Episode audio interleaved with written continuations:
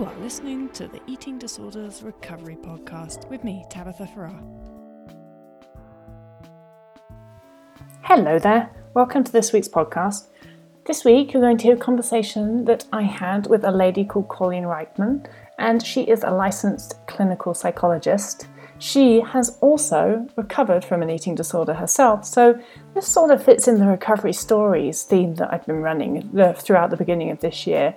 And um, we're going to hear about her recovery. We're going to hear about what led her to be working in the field of eating disorders after having recovered from one.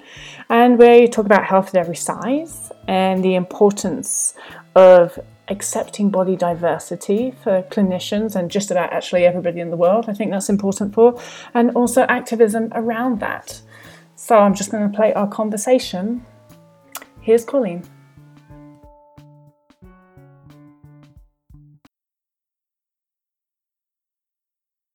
Um, so, yeah, my name is Colleen Reichmann, and I'm a licensed clinical psychologist. I work at the College of William and Mary down here in Williamsburg, Virginia. Um, and I also have a private practice called Wildflower Therapy, and I specialize in working with people who struggle with eating disorders and body image issues. Mm-hmm. And how long have you been doing that? Let's see, I have been, well, I've only been in Virginia for the past year and a half. Um, but I've been working in the field for, oof, I guess, five ish years Mm-hmm. now. Mm-hmm. And so, what led you to get it, be, you know, be interested in working with eating disorders and body image issues? Well, the interesting thing is, I um, so I recovered from my own eating disorder. I struggled all throughout high school and college, Mm-hmm. and um, I definitely wanted to go into psychology and to be a clinical psychologist, but I was really certain that I never wanted to work with anyone who had an eating disorder. Oh, I really? ev- yeah. I, I told everybody that. I was kind of like, I think at that point I was still not um, really where I am today in terms of recovered or recovery. Um, Mhm. so I was, I just thought it would take me to a really dark place, and I wanted to put all of that behind me. Yep. I, yep. Um, I know exactly Yeah. what you mean. I did the I did the exact same thing. It's sort of the Really? yeah, just sort of really close after recovery. I was like, I don't want anything to do with eating disorders. I went and got myself a marketing job. I, I really got into that. I was working in tech. Uh, But then, you know, a little, a couple of years later, I was just, I, I do have something to give here, and yes. So I came completely back around, and then it turns out I quit my tech job. but yeah, so it sounds like something similar with with you. You needed that space. Yes. Mm-hmm. And I love hearing when other people had a similar trajectory because sometimes I feel like the odd person out who wasn't, you know, sure they were going to go work with eating disorders and make a difference in this field after recovery. Um, so I love hearing that you also were I, like, I was pretty sure I wasn't going to at that point. Yes. And and what you said was really interesting there as well. I just felt like it wouldn't have been the healthiest thing for me, even in the first year. You know, I, I needed I needed a couple of years. Um, yeah, Yeah. same. I needed space from it. And I said I would do, actually, I was, I was okay with doing research in the area, but I just thought, you know, I can't make a difference. I, that's not something that's going to be helpful to me or for anybody else. Um, but I definitely had it in my mind for whatever reason that I was still going to work with people who struggle with body image. Right. So when I got into the whole practicum experience, when I started actually providing therapy, um, eating disorders just kind of, when you specify that you want to work with body image issues, eating disorders just kind of comes along with the territory, I think. Mm-hmm. So I just, um, I sort, I guess I just kind of got thrown in, and I realized as soon as I started doing it, you know, being the actual therapist and doing actual eating disorders therapy, that I loved it, and I had empathy for this problem, um, unlike any other illness that I've ever worked with. So it just kind of clicked in, and I was like, I have to do this. I'm at the place now where I can, and I have to. Yeah, and I think it's wonderful because I think that there's so much insight in there as well, um, and it's you know it, it's a it's a really um, tricky field, I think, and I think that we've just spoken about giving that necessary time to get com- fully recovered and fully just that space away from your own experience to then actually be able to uh, give back to other people in a healthy way for everybody involved. And I think that there's a, I think that some people are sort of quite suspicious of, oh, people who have recovered themselves. But I think that the problem is, is that a lot of the time, people who have recovered themselves and then go on to treat other people as therapists aren't, or dietitians or anything actually aren't actually fully recovered themselves. And right. that can, I agree that that can be hugely problematic. Yeah, I mean, I can't imagine. Um, I, I remember because I worked on two inpatient units since I since I started working in the field, and when I disclosed to one group that I had a, a history of an eating disorder, that a group member was like, "Talk about triggering, you know, working here. What is that like?" and in my mind, I was like, you know, um, I could see how it would how it would be very very triggering and almost unethical to try to do it if I was still very much exactly. in my own eating disorder. Yeah. Yeah. Yep. Yep. Um, and and then that's confusing as well, isn't it? When when someone says that and you're thinking like, well, I'm fully recovered and have been for a while, so no, yeah, it's not triggering. That's the whole point of being fully recovered is that I don't get triggered yeah. by this stuff. Yeah, it it made me definitely take a step back and and feel gratitude. Like, mm-hmm. oh my mm-hmm. gosh, I oh, wait, I'm not triggered at all, and this is I, am so far away from that. Yes. And I kind of forget to feel grateful every day about that. Yes, I know, I know, and, and I, I, I usually I do feel grateful every day about a lot of things. mm-hmm. um, so, um, you know, so tell me a little bit about your your your journey, your story, and what you learned along the way. Sure. So, so um, I started struggling with an eating disorder, like I said, in high school.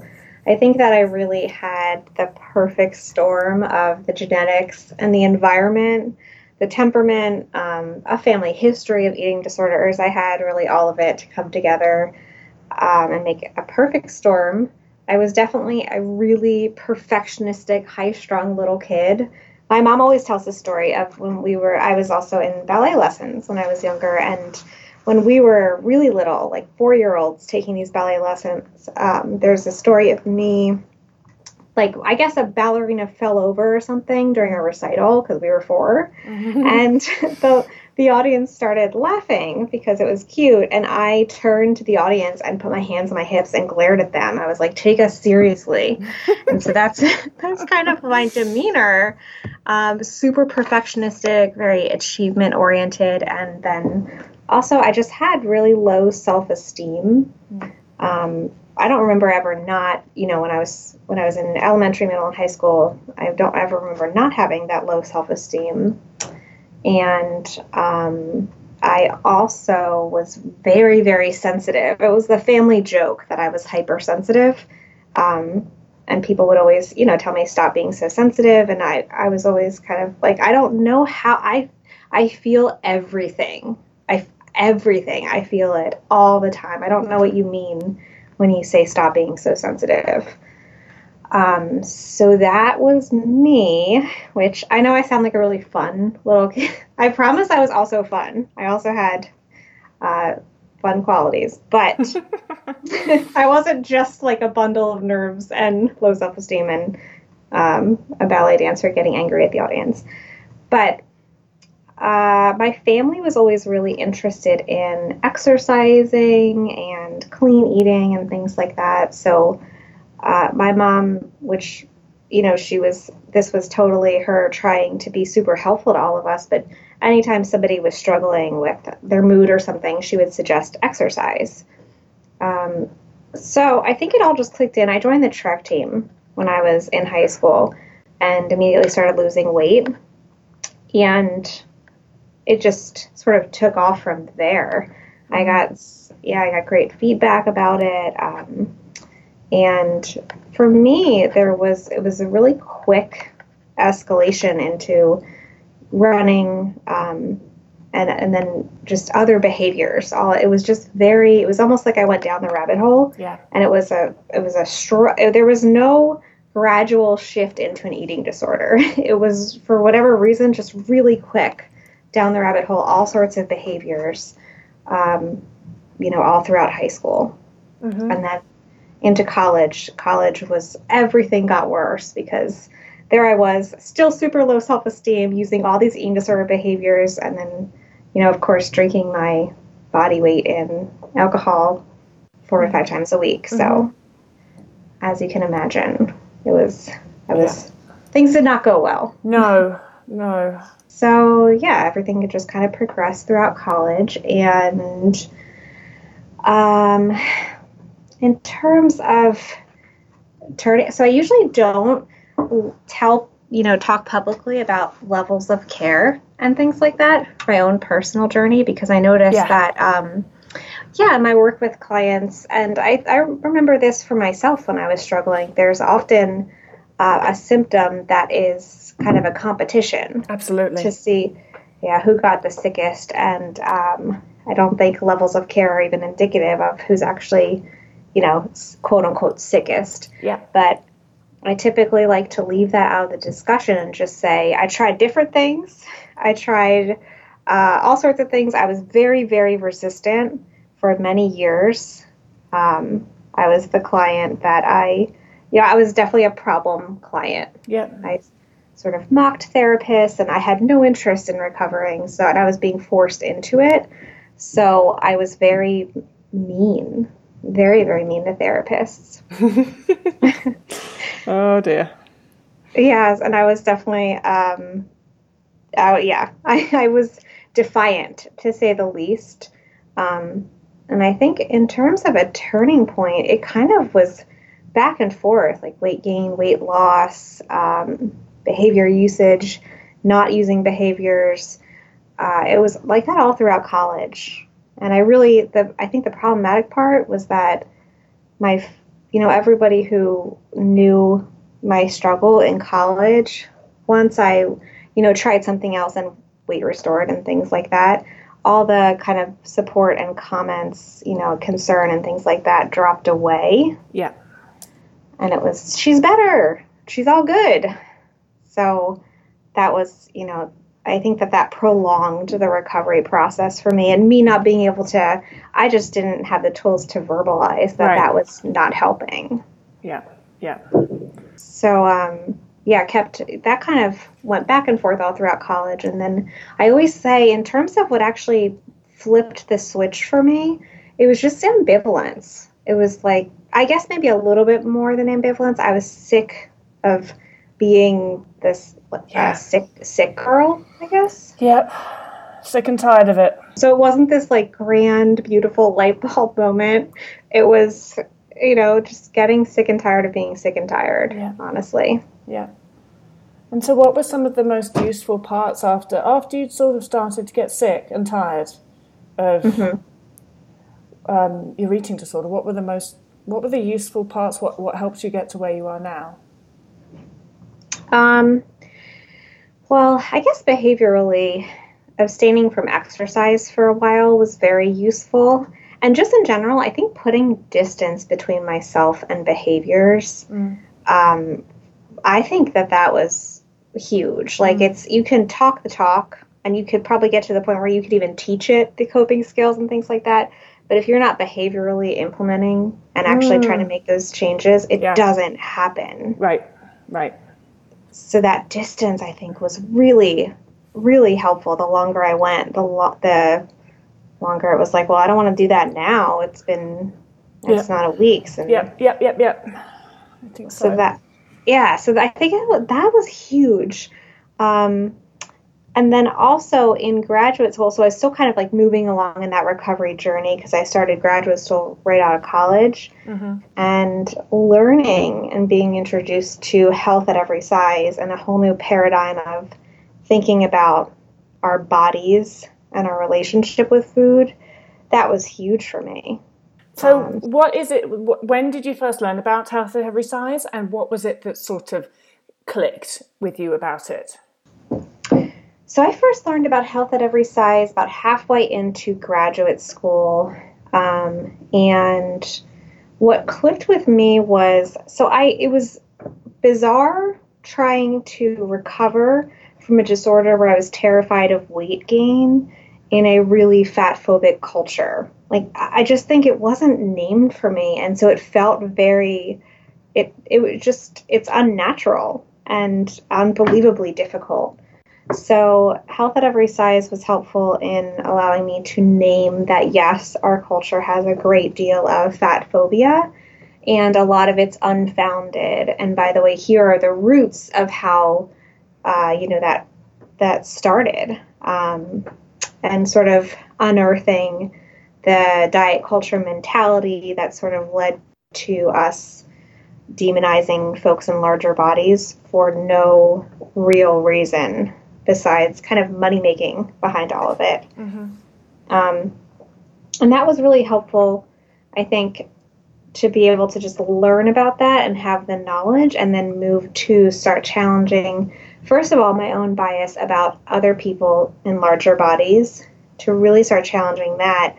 Um, I don't know how you fully recover or you recover from an eating disorder while you're still terrified of weight gain and terrified of um, and really biased towards other people in larger bodies. I don't know how that could actually work. So starting to challenge that uh, was super helpful, and then also my own internalized uh, weight stigma right. and fear. And I another thing with health at every size, or just the idea behind it, that's or maybe this is less health at every size and a, a little bit more of um, a different movement was I stopped trying to be obsessively in love with my body. Like I stopped trying to uh, acknowledge, you know, I'm you know I'm beautiful and I love the way right, my body right. looks, and just move towards viewing it as more of a tool that I respect and mm-hmm. I can mm-hmm. get a, you know around in the world in it, but I don't have to, you know, f- make myself love my appearance, so to speak, because it's going to yes. change anyway. Uh, yes, and this is one of the sort of problems that I have with um, the the body love type memes and things like that. Like we all have to find this jumping through sunsets relationship with yes. our bodies. It's like, it, yeah, it doesn't have to actually be like that. It, and I think that people sometimes think when they don't have that that they they're not achieving something that they should be achieving. And right. Like, yeah, we we don't all have to be sort of like Instagram crazy in love with our bodies to uh, accept and respect them. Yeah, because the thing is, I was always like, you know, I could, I guess I could work really hard to love my body as it is now.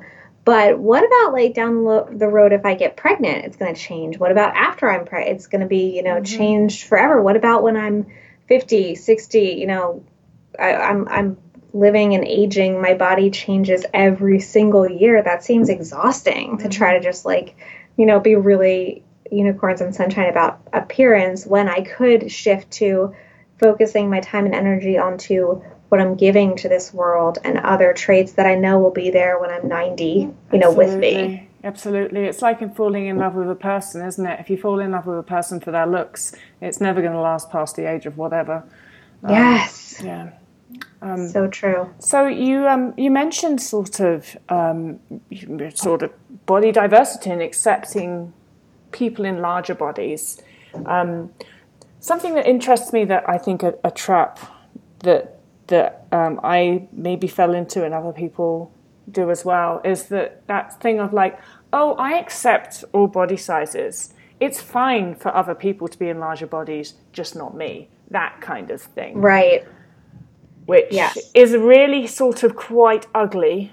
And it was an ugly thing I had to call myself out on and be like, I'm doing this, and that's hypocritical, actually. and, um, yes. I have to sort that out. It's it's about sort of I guess you know like I wouldn't make a fattest comment about anybody else in the world, but I would have those thoughts about my own self, which is still those thoughts. Mhm. Yeah, and I I think calling that out for yourself, it really takes guts and it takes I think an immense amount of courage to finally turn and say, I'm not, you know, I'm saying this, but I don't know if I'm actually walking the walk, so to speak. Mm-hmm. Um, and I actually did a presentation at the BEDA conference back in November about therapists and dietitians addressing their own internalized weight phobia before, you know, working in the field or as you're working in the field, being sure to do that because all of those sort of subconscious or even conscious feelings and beliefs you have about people in larger bodies, you're going to bring that in the room. And whether your client's in a larger body or a smaller body, it's in the room. So you have to do the work to call yourself out and challenge it and really put dogged effort into, um, you know, eradicating that for yourself. Yeah, I actually, I didn't, I didn't, I, I didn't go to that talk. How do you think that was accepted at the conference? I think, it, I mean, the BEDA conference is a pretty great group of of professionals in that they're very much aware of you know the social justice elements of the eating disorder profession and uh, health at every size is very embraced. We don't even use the words overweight or obese you know these medicalized terms for mm. people in larger bodies. And at that conference we were expressly told not to. So i think people were open to it. I, I you know, I sense that it elicited emotion because we did some experiential exercises where we asked people to reflect on what it would be like if they gained, you know, X amount of pounds, a really high number of pounds, how they would feel in terms of their family life, their relate, you know, romantic relationships, how they might feel at their place of employment, um, and then we asked people to share. So I, I do think it elicited some emotion, mm. and it was probably enlightening for for people. Just like it was enlightening for me to have to do that work myself. I really had to challenge, uh, you know, my own weight stigma to reach the point that turning point in recovery. I truly believe that was uh, one of the main pieces for me. I agree, and I think it's one of the hardest parts as well. Um, it's usually kind of like one of the final things to to change. I think um, for many people, and mm-hmm. to kind of like that, that just takes consistent and not and pretty uncomfortable work uh, um, with your own mental processes. I think, and just kind of working through that and calling out your own biases and being very honest. Mm-hmm. And being honest with yourself if you have privilege, you know, thin privilege. I've definitely had to show up and acknowledge that. I yep. remember at the the BEDA conference saying to the when we introduce ourselves i said that i acknowledge the privilege that i have in talking about marginalized bodies as a white you know thin cis woman mm-hmm. who doesn't you know receive half of who's not marginalized in the same way as somebody for example in a larger body i think understanding that and understanding the privilege that you you do have um, moving around in the world without having, for example, a doctor tell you when you come in for an ear infection that you have to lose weight and that that's the cure, um, as somebody in a larger body does every time they go to the doctor's office. That's important to understand it's and acknowledge so for yourself. It's so difficult though, because I know that you probably, as a health at every size activist or you know, like um, therapist, is probably also faced with that, just people looking at you like you're completely crazy when you try and mm-hmm. explain mm-hmm. that weight loss is not the cure for all ailments if somebody is in a larger body. Like, like it's so mm. entrenched that people look at you like you're just completely like, but what? No, like how could it not be the answer? It's yeah, it's difficult. it's def- it's like swimming upstream the mm. whole time. Mm-hmm. Mm-hmm. And I'm sometimes I get in like a little bubble where I'm surrounded by all these other health at every size professionals and advocates, so then I forget I have like a rude awakening when I'm just talking to um, somebody in the feet, like a doctor or just yeah. somebody that I work with, maybe that's not health at every size informed, and I discuss how I don't believe in intentional weight loss. Um, I get a rude awakening of like, well, that you don't make any sense. You sound, you know, like you don't know what you're talking about at all. Mm-hmm, mm-hmm. It, it can get to the point where it's maybe so obvious to somebody who understands health at every size that for an ear infection, weight loss should not be the go-to, um, right. the, the, go-to thing. But it, then it's just so alien to somebody who who isn't, and they're like, well, of course, of course, you have to lose weight because everybody knows that weight is the enemy and causes all illnesses in the world. It's, it's sometimes I think that the mind mindsets can seem so far apart that it's different difficult to even find a place of understanding. Yeah, that common ground. And also, I find it's difficult if you only have a minute or two mm. to really like plant that seed and get in there and make that help that person make that shift to Absolutely. sum up. Yeah. I've I've had some success in using like a really quick, you know, I've read a lot of research about how the social justice um, issues and the you know the marginalization that people in larger bodies face on a daily basis mm-hmm. contr- contributes much more to health problems in the long term than just weight as its own standalone variable does. I've had some success in just saying that sentence. Right. you know, getting that in there and then hopefully planting the seed, but it it definitely took some trial and error and yeah. fumbling. And I think it's often difficult to like you said in a limited amount of time have that sort of conversation, but it's also difficult to have that sort of conversation and then not end up talking about something like diabetes. Like you could start off about talking about an ear infection and then mm-hmm. you mentioned that okay well you know weight loss is not the answer to every every health issue and then suddenly people come back with but but diabetes or something like that when you're just like mm-hmm. we're, we're, not the, the person doesn't have diabetes we're not talking about that. Um, it, it just seems that um, it's, it's, it's a bit like um, you know sort of you're talking to somebody who has strong vegan beliefs and they're sort of like well you're either vegan or you're just all you do every day is eat McDonald's. And it's like no there's there's yeah it's just yeah.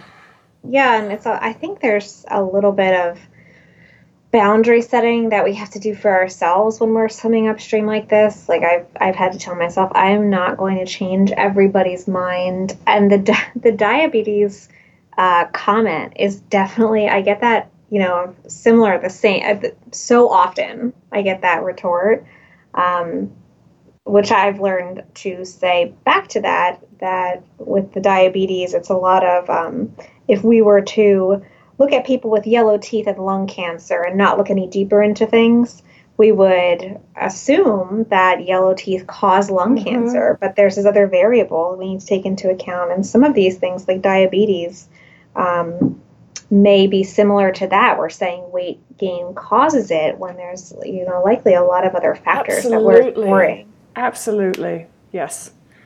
Yeah. Um, okay, so what you know, you, you work in this field and you have done for a while. What is in the next, you know, the next couple of years? What are the the main things? You sound like you're kind of quite activist um, you know, what are the main things that you are hoping are going to change in this field? Hmm, I really hope to incorporate more activism, first of all, into my work, just because I think that there's sometimes when you're training in graduate school, um, it's either activist or therapist, and you can't be both because you shouldn't be sharing your personal beliefs. And I um, I reject that. I reject that mentality, but I want to continue to reject it and to incorporate activism and social justice into my everyday work. And I think that the eating disorder field for a while has been sort of professionals have been colluding with eating disorder mentality mm. when it comes to fat phobia by, first of all, focusing the by and large all of our research on anorexia and um, using weight as a barometer for recovery and um, you know managed care colludes with that as well some of it right now can't be avoided but i think continuing to work to raise awareness about about that and professional our own blind spots when it comes to what we've been taught dsm wise about eating disorders and what um, is actually applicable and what you know we're saying and doing that's colluding with eating disorder mentality versus helping i think is definitely something that i want to continue to work on and to help others work on as well.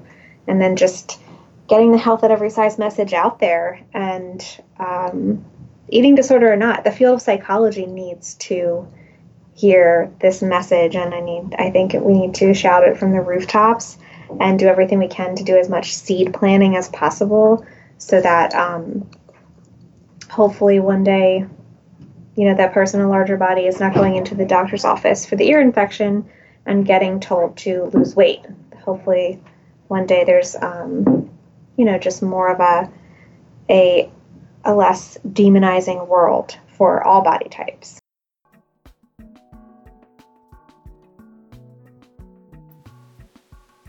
A less demonizing world for all body types is certainly something that I'm interested in working towards. Thank you for Dr. Reichmann for coming and talking to me today on the podcast. I will link to information where you can find Dr. Reichmann on the show notes to this episode. But if you want to know right now, then it's www.colleenreichmann.com and she has a website called Wildflower Therapy. And she also has an Instagram account, which is Dr. Colleen Reichmann, two N's on the Reichmann, so it's M A N N. Thank you for listening to this week's podcast. Until next time, cheers and cheerio.